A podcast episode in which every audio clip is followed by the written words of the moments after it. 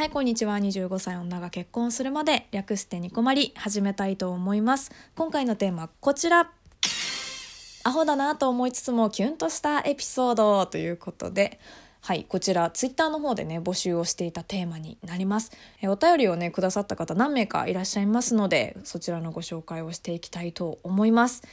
今回そのねアホキュンなんですけど果たしてそれはアホなのかあざといのかっていうこともね小牧バシバシさばいていこうかなと思っておりますのでよろしくお願いいたします。はいということで最初のお便りいきたいと思います。えー、ホッタイもいじるなさんからいただきました。ありがとうございます。僕の彼女は信じられないくらい数字に弱いようで、一緒にソファーでテレビをぼんやり見ている時に、あれ、7×8 っていくつだっけ？って聞くと、空に指で謎の文字をなぞりながら、えー、っと、56?56 と、ドヤ顔で答えてきます、えー、空にどんな計算をしているのかは分かりませんが、可愛らしくてたまにやってしまいます。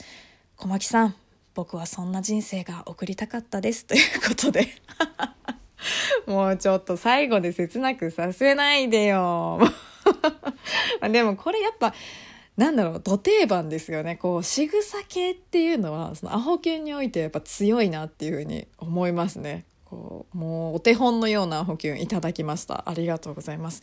なんだろう、このいくつだっけって聞くっていう設定もいいよね。設定って言っちゃうけど、もうこの仕草が見たくて聞いてますっていう感じがあんのよ。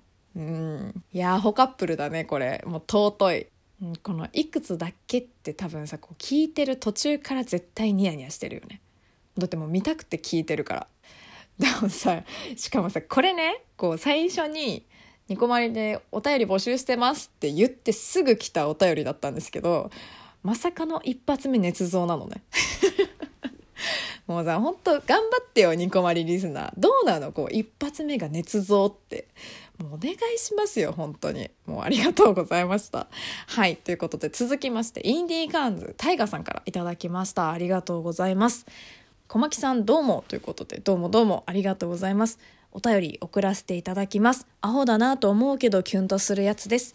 自分は女の子から、大河と LINE してたら電車乗り過ごしちゃったって言われたのがたまらんでした。アホやなと思いつつ喜んじゃうやつ。人生で何回か言われたことあるんすけど、嬉しいが勝ちますね。世の女性の皆様、男性はみんな喜ぶと思うので、試しに送ってみるのもありなのでは、よろしくお願いいたします。ということで。うわー、ガチのやつじゃん。ちょっと、レベル高いな。ガチでアホでキュンとするやつ来ちゃったよ。これでも可愛いね。しかも聞きましたか皆さん。何度か言われたことあるとか言ってるよ、リスナー。おい、息してるか？これあれね、でも、そのタイガさんとの LINE に夢中になっちゃったよっていう役ね。いや、こんなん可愛いでしかないよね。いや、この女子やりおりますな言われたいよね、もうなんなら。言われ大賞優勝じゃない？もうこんなん。レベチすぎるんだが。いやもうこれどんどん使ってね、射止めてこういうもの。もう実施した報告はもうぜひね、ニコマリに送ってください。ぜひご報告お待ちしております。はい、ありがとうございました。はい、続きまして、ゴズさんからいただいております。ありがとうございます。あれは傘を忘れてしまって雨宿りをしていた時でした。暇だったので恋人と連絡をしていたのですが、傘を持って迎えに来てくれることに、かなり急いで来てくれたのですが、私の分の傘を忘れていて可愛いなとキュンとしました。そんな捏造です。傘を忘れたのは本当です。ということで、ありがとうございます。もうさ、フィクションがすごいのよ。もう、この話は事実を元にしたフィクションです。じゃないのよ。もうさ、フィクションの率ね。でも、これ、あれだね。もう傘忘れちゃうっていうのがまず可愛いよね。だ恋人も多分、そのね、わかんない。ゴズさんかわかんないけど、捏造だから。その、傘忘れて可愛いなって、アホキュンしてんだと思うよ。この、もうだからダブルアホキュンだよね。なんなら。隠れミッキーならぬ隠れアホキュンよ。でもこれは、この後ね、一緒に同じ傘で帰るしかないわけだから、これもいいですよね。でも、わかんない。これ、もしかしたら、わざと一緒に入りたくて忘れたのかもしれないから、そうなるとキュンポイント加算されない？怖いよね。捏造のくせにキュンコンボすごいのよいやもうここまで来たらあれよもう同じ家設定じゃないのがいいしなんなら傘一緒に入るんだけども片方雨に濡れちゃってどちらかの家に一旦一緒に帰ってほしいよね。もうそこでなんやかんやあってほしい。もうだから捏造だからかもしんないけど畳みかけていける感じがすごいよね。いや想像膨らむわ。本当に。捏造ってすごいよね。ゴーズさんありがとうございました、えー、続きまして。ね紐系男子に弱い DJ 特命さん。名前がすごい。読むよこれもすごいよ小牧さん、こんにちは。こんにちは。いつも素敵な配信ありがとうございます。えー、今回こっそりお伝えしたいのは、元片思い相手のアホキュンエピソードです。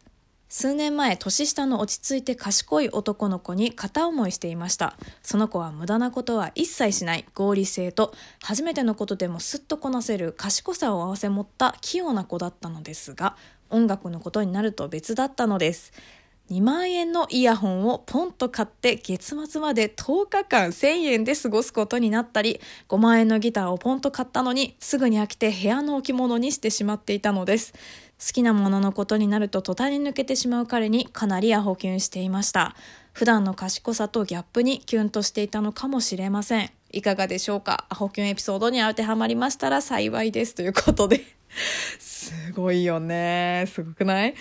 や、ダメだよ、DJ 特命さん。もう確実に趣味で金をなくすタイプだね。いや、もうこれは将来有望な紐属性よ。もう、紐系男子に弱いじゃないのよ。危ない危ない。元片思いててよかったね。うん、ほんと幸せになってくれ。頼むよ、本当に。でもねわかる。こういう人にね限ってこう好きになってくれたりするとね一生懸命で可愛かったりすんだろうなきっとね。でも金はないみたいな。なんだろうなこの守ってあげたいそのお財布みたいな感じなのかな。でも好きになると可愛いなって思っちゃうんだよね多分。でも絶対友達には「やめときなよ」って一番言われるタイプよね。うん。なんだろうこのあざとさはないないんだと思うんだけど危険度がすごいよね。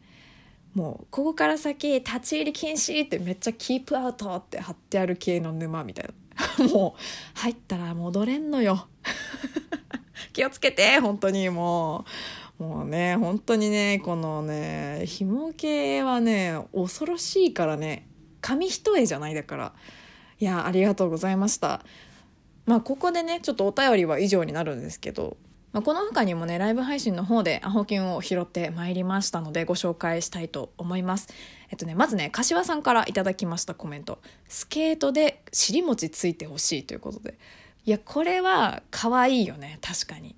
なんだろうこう守りたくなる系のそれよね。もう代表格。これさ滑っちゃった後いやもうごめん、滑っちゃうからもう手繋いでてくれないとか言われるのもめちゃくちゃいいし、逆に見てる側が、いやもう本当もう見てて危なっかしいから手繋いでてって言われたりするのも最高にたまらないよね。うん。いや、いいね。ありがとうございました。あとね、続きまして、トッキーさんからいただいたコメントです。普段めっちゃクールな人なのに子供の前で変なダンスをしてる時ちょっとだけアホキュンかもということでうーん、パパ。いいなちょっと多分、普段クールっていうのがいいんだよね、これ。ママは見たことない姿だし、子供も喜ぶし、もう一石二鳥なのよ。パパ枠でもときめかせてくれるって素敵じゃないですか。いやそんなパパ欲しいわ。なって欲しいな、そうちゃんも。いや、もしさ、子供できたらね、どうなんだろうって考えたんだけど、いや踊ってはくれるだろうけど、多分下手なんだよね、踊りが。もしかしたら子供と同レベルかもしれないよね。まあ、それはそれで可愛いかもしれないんだけど。はい。ということでね、ありがとうございました。そんなわけで、アホだなと思いつつも、キュンとしたエピソードでした。あの、お便りくださった方と、あとライブ配信でね、コメントくださった方もありがとうございました。今回はこの辺で終わりにしたいと思います。またね、テーマ決まったら皆さんに twitter でも募集していこうかなと思っております。大体、ん大体そうですね、固定ツイートの方であの置いていると思いますのでツイッターフォローしてないよっていう方もねたまにチェックしてみてください、えー、その他にもね感想質問トークテーマコーナー宛てなどなどはいつも通り募集しております。はい。ではでは次回もラジオトークにてお会いしましょう。小牧でした。まったね